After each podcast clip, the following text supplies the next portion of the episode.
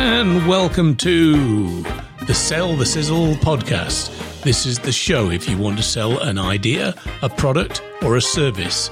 We're going to share sales techniques with you so that you can be a sizzling success. Let's go. And this week we're talking about building your executive presence. What do I mean by executive presence? I quite like saying it's the ability to talk a dog off a meat counter. You imagine a dog who walks into a butcher's and all the meat's laid out, and there you are, you're the dog's owner, and that dog is salivating, ready to go and take that T-bone and run forward, and you give a word of command. It's a quiet word, and the dog just sits and look at looks at you. That's the power of executive presence. It's that ability to have a level of authority and inspire people to do what you want them to do. And in sales, we, we're inspiring people to walk a journey with us, to buy our services, uh, to take a risk with us. So they want to know that they trust you. And if you're selling, you know, a high value service, which I know many of you are, then, then it, you're probably talking to a fairly senior person in the uh, prospect organization, the CEO, the owner, or a key person. And so you want to be able to establish a relationship with them. And, you know, you can either, uh, you, you can be in two modes with that prospective buyer. You can be a peer or a supplier. Now, a peer is somebody, I think you have the same level of gravitas, the same level of authority, the same position, the, the, the same perspectives on business. You're a business person as opposed to looking at you as a supplier of product where you're saying, well, we're going to talk about price or something like that. And, you know, once I've had a quick conversation and I've worked out what kind of supplier you are, I'm going to send you to my relevant person in my organization. But you want to work and build a relationship with the decision maker. And you need to stay at the decision making level or even practice anti gravity. You might get into an organization at a lower level, but you percolate to the top because you're seen as that person with executive present command authority, conviction, confidence, a quiet calm, and people gravitate towards that. And you know, executive presence. It's some. It's it's it's an aura. It's it's. I'm going to give you some practical examples of how you can you can build your aura, how you can transfer that confidence and conviction so that you're seen as an authority. So I'm going to come on to a few things, uh, literally five things that will enable you to do that. But here's the thing the determination as to whether you're a peer or a supplier is made in the space of a few heartbeats, not minutes of conversation, not hours of debate, not even seconds of saying hello. It happens in the space of a few heartbeats. And there was some fascinating research done by uh, a lady called Natalie Ambady, A M B A D Y. What she did was she filmed college professors teaching their course. Maybe they were teaching physics, maybe they were teaching math, maybe they were teaching English literature. And she would uh, condense that video into a clip of a few seconds, so completely silent clip. And she played that clip to potential students who were going to be taking that class and asked the students to rate those teachers' ability just based on silent video of two seconds.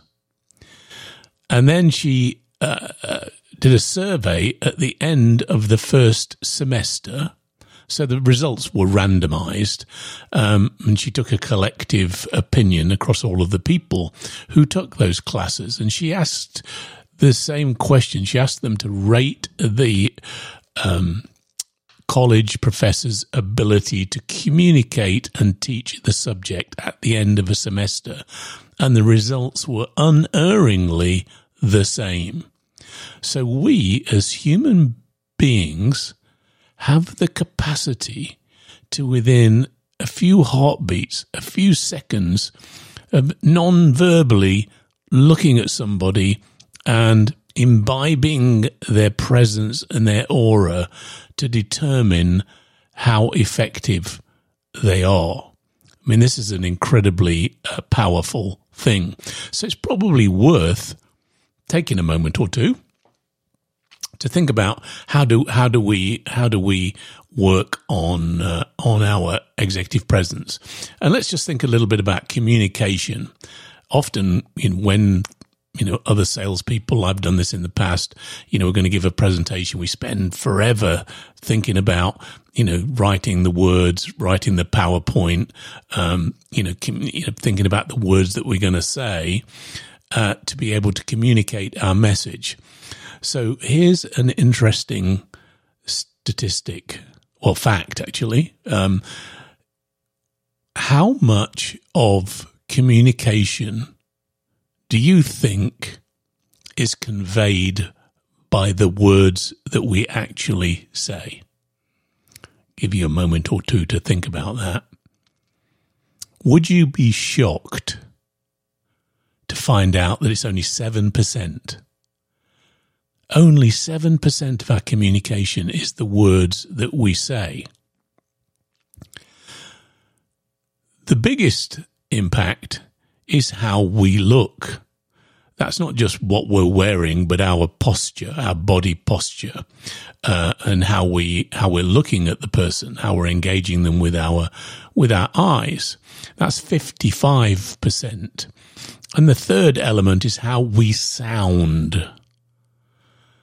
That's 38%. So if I'm, if I'm very nervous and I'm speaking very, very quickly, sounds very different to, I have a very important proposition for you here. Very communicating is the, you could use the same words, but expressed with a different tonality, a different cadence, a, a, a different uh, inflection really changes the information that you are communicating, the confidence in which you're exuding. So if you add the, the how we look comprises 55% and how we sound comprises 38%, literally 93% of our communication is non-verbal. So if we're wanting to convey presence and a, and, a, and a an aura of authority, 93% of it is going to be non-verbal. So let's take a moment and think about the current media that we use in sales to communicate with our prospects and our clients. Well, what, what, one of the most popular ones is, you know, Zoom calls or, or Teams calls, any kind of video um, call. And if we think about that call, right, and we think about how we look, uh, it, it staggers me when I get on Zoom calls with people the kind of things that they that people wear. When I get onto a Zoom call and I'm talking to a business prospect and I'm wanting to convey a business image, you know, I'll, I'll at least take my t-shirt off, you know, go into the bedroom and put on a collared shirt that, uh, you know, that's one color that conveys a little crispness, a little professionalism and, you know, makes a big difference. So if I'm looking at somebody who's wearing a, you know, a, a, a, a t-shirt versus a collared shirt, it, it, it, it conveys a different uh, impression. The second thing is, you know, there's going to be a backdrop to wherever you are, and what they see in terms of a backdrop could be your living room, could be your office, could be your bookshelf. People are making impressions based on the books that are on your bookshelf. So, so pay attention to that Zoom call and, you know, what you are wearing because it will change the way that you're received, particularly by somebody new. They're going to be making that instantaneous assessment. Now let's think about the telephone. On the telephone, all they can hear, they can't see you. So we've taken out how we look, the 55% of how we look. And all they're hearing is how we sound and the words that we use. But remember, sound is 38%, and the words we're using is 7%. Let me do a little bit of math there. Five sevens are 35. So, so how we sound is five, conveys five times the amount of information than the words that we're using. So if we're not in a good, calm, positive frame of mind when we approach that call, then it doesn't matter what words we say, they're going to be less effective.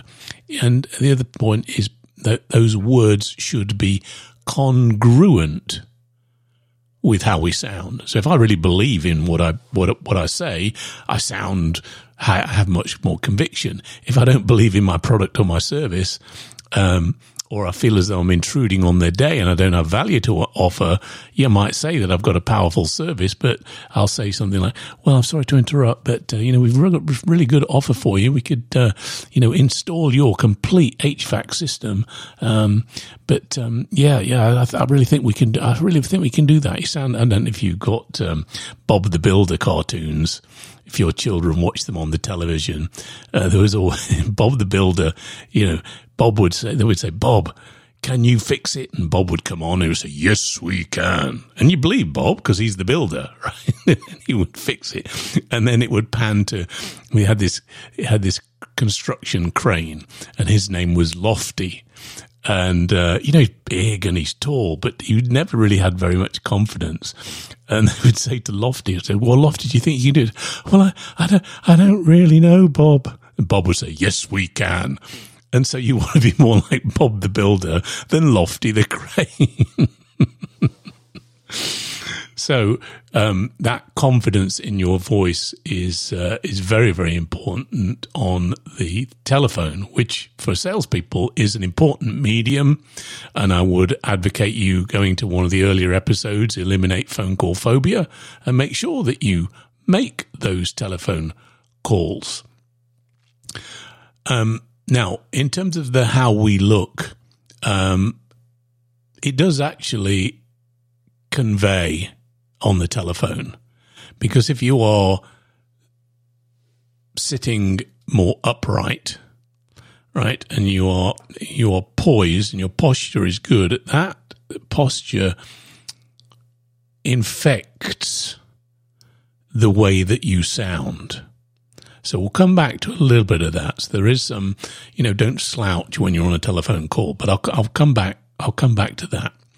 So um, here are five ways that you can increase your aura, that you can have more executive presence, because it is an acquired skill. It's a demonstrated capability. Don't feel uh, that you don't have the necessary credentials or conviction. You are an authority in your subject area, so you want to be positive. But here's the thing the first impression is uh, often conveyed even before you show up in person or on the phone because people are looking at your social profiles, they're looking at your LinkedIn profile. Particularly business to business. So, on your LinkedIn profile, here are three things that you must do to seem professional. Number one, you got to get a professional headshot. It's not Facebook. I don't want to see your wedding picture. I want to see somebody who's smiling. If you're smiling, you're much more approachable. Um, you know, your your shoulders are relaxed, your posture is good, even if it's just the head and shoulders uh, um, um, picture, you're conveying, you know, a calm assurance. I would suggest that you probably have a collared shirt. Um, if you're really in, you know, high end business sales, you might even want to have a tie, or that seems to be less vogue these days. The second thing, you have a space there on your LinkedIn profile to put, you know, most people put their title. You, and, and people, when they're looking at it, I'm not really interested in what your title is.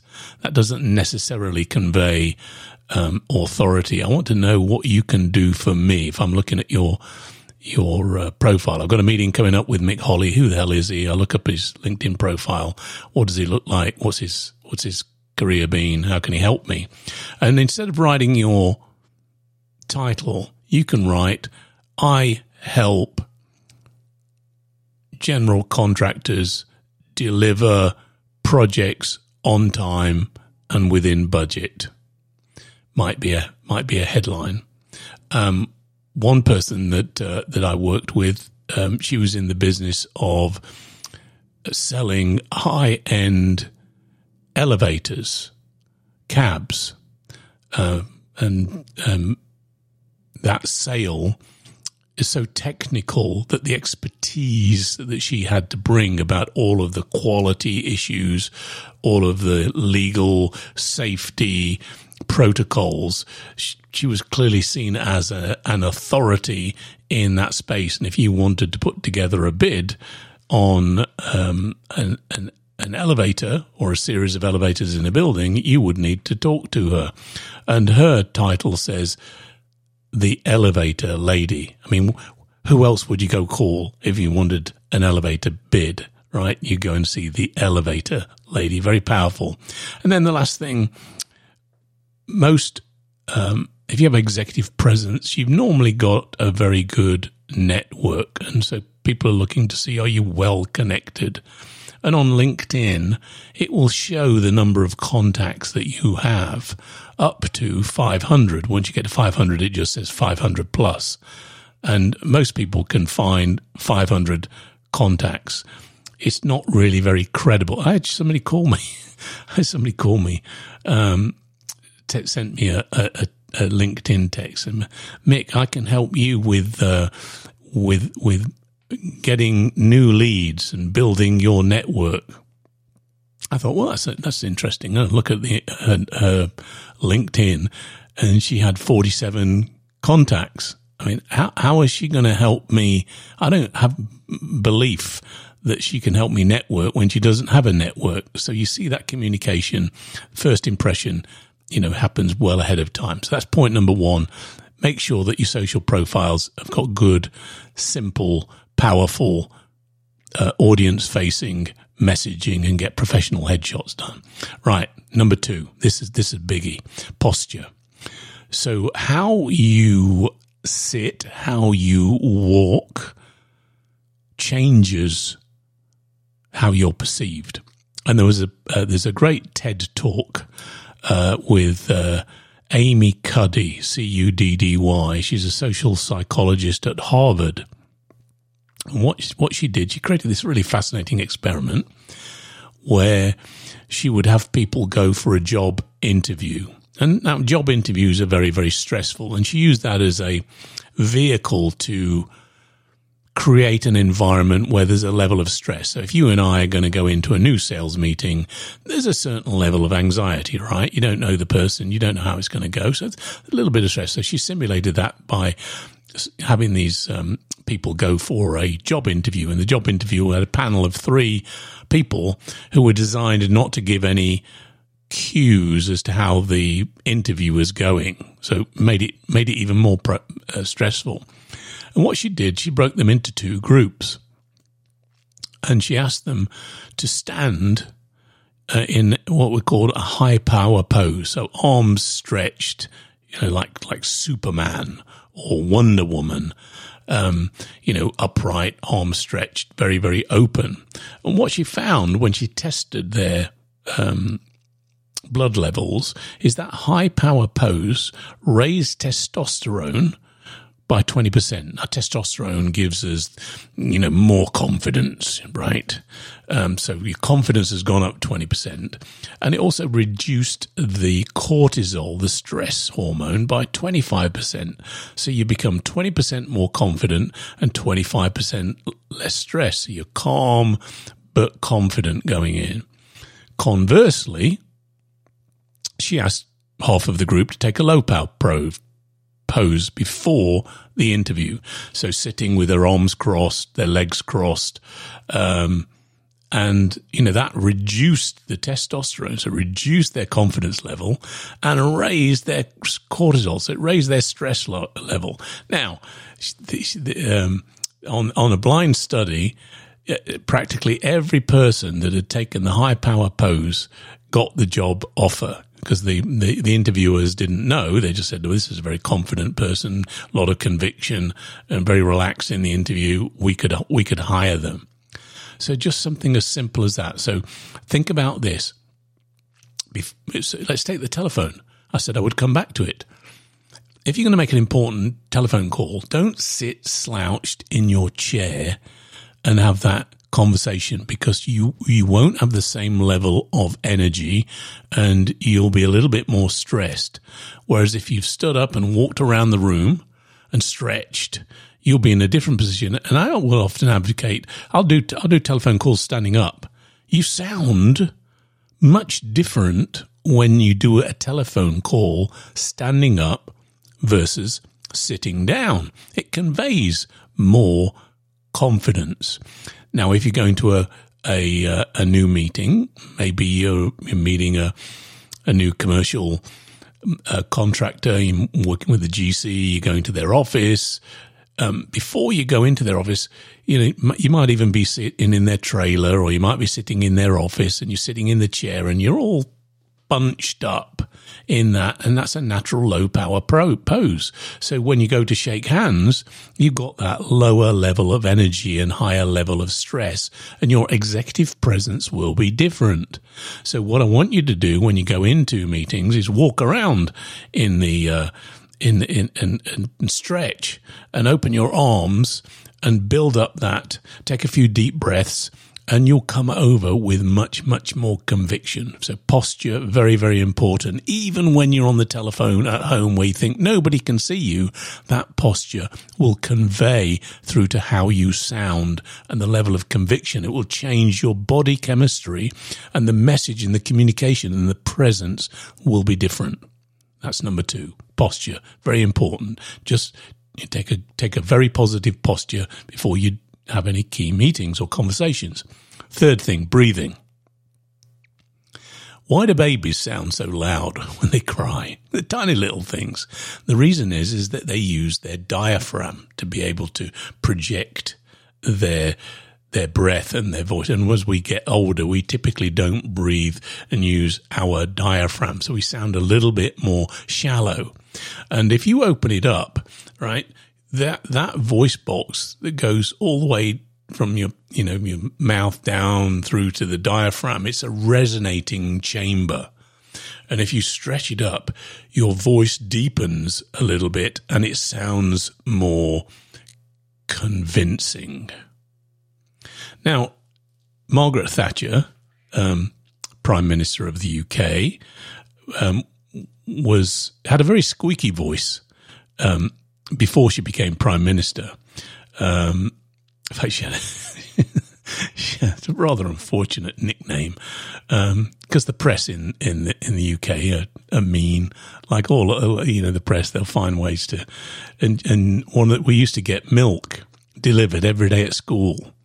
And their little crate of milk, it would be a third of a pint of milk. Every person in the school, all the kids, would get a third of a pint of milk. All that protein and and uh, goodness, which you know solved a lot of ills. But she said it was too expensive, so she she cancelled the milk program.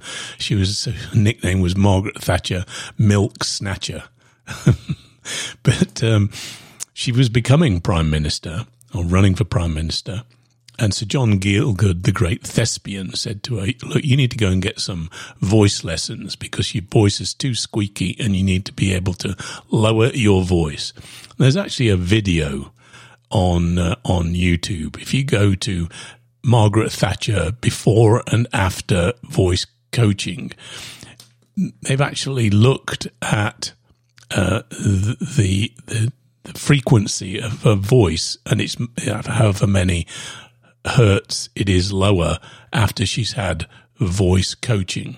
Now, I'm not suggesting you get voice coaching, but I am suggesting that when you are speaking or when you're going to give a presentation or even when you go to a meeting, you know, again, get that posture erect, put your shoulders back, open up that resonating chamber, and you'll have a much more melodious and deep voice, which conveys more presence. It lowers the pitch slightly. So try it when you're on try it when you're on the phone. Just stretch and use that. Take a deep breath and then start speaking. And that's number three, breathing. Number four, master the art of the pause. Did you see that? That pause had you hanging there for a second. You think, oh, did the recording stop? What's going on? And you, and you, and you, you immediately got more attentive and you were waiting for the next moment. And when we're in a sales situation, often we'll talk a lot. It was funny. I was on a, I was on a, uh, a sales call the other day and, uh, the prospect said, Mick, all my key people speak French and you speak English. And when you do the next call with me, I want the call to be done in French. Then I know that you can partner with my people. Fair enough, right? Fair enough. So I got one of my colleagues, uh, French born citizen, um, now in, in the US, American. And uh, I was on the call. Now my French is not good enough to follow the conversation. So I'm on this call listening to my colleague talk to this prospect. It's a sales call. And 90% of the time, my colleague was talking and the client was listening. When on a sales course, sales, sales call, you want it to be the opposite. You only want to be speaking 25% of the time and for the prospect to be talking 75% of the time. So it was just really, really stark uh, as to the uh, the difference there. So when you ask a question, you've always got good questions in sales. Just master the pause and then wait. Don't take up that pause. Don't try to fill the air because your prospect is thinking give them time to take in your question for them to formulate a response. So the other the other great benefit of mastering the pause is when you've asked that question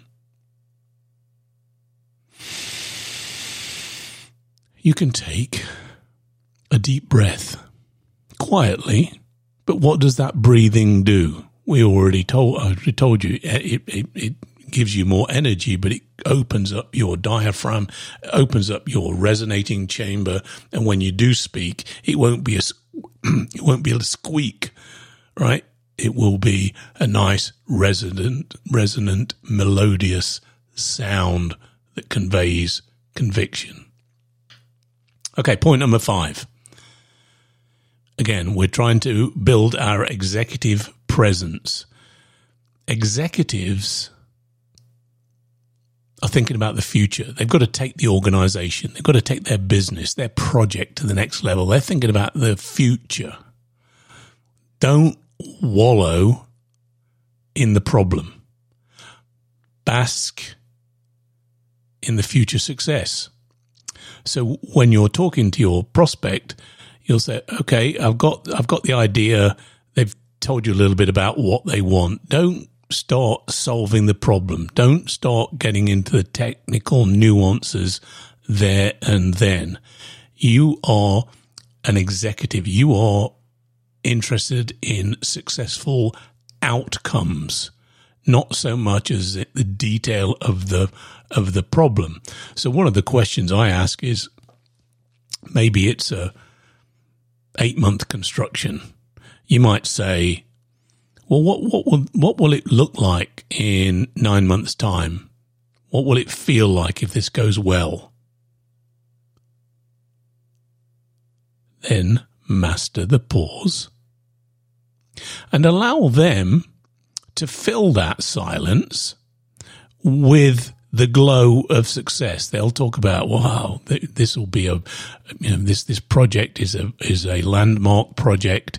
It's going to put us into this particular region, will be known as the uh, experts in the in uh, you know construction in medical facilities and you might say well what does that what will that mean for you well we're forming a new division we're expanding to include healthcare as an entirely separate division and hopefully I'm going to be able to lead that division so now you've got all of this great energy and positive thought around this future outcome. Because if you start talking about the problem, it's very stressful, uh, and they associate you with, okay, you, you, you, you uh, this is all you know detail.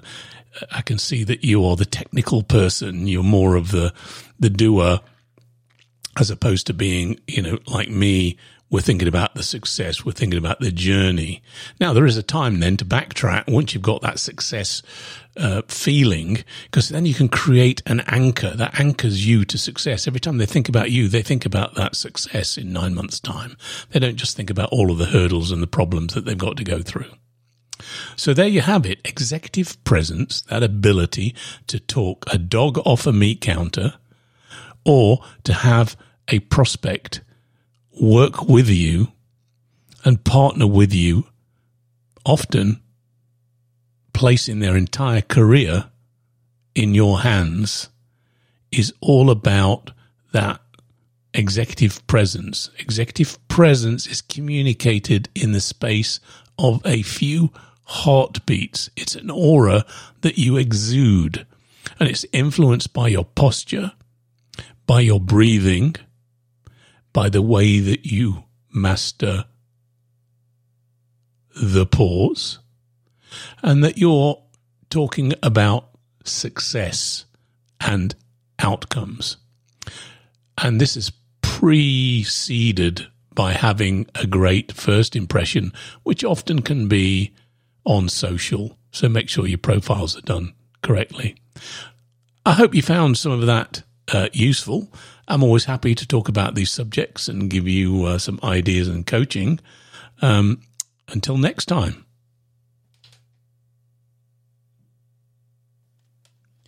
Well, we've come to the end of another great episode. Hope you enjoyed that. Uh, please, if you enjoyed the show, go to Apple Podcasts and leave us a review. Five stars would be perfect. Let us know. Put some comments in there. That would be fantastic. And if you want more show notes and review some of the other episodes, please go to sellthesizzle.net. That's sellthesizzle.net. See you next week.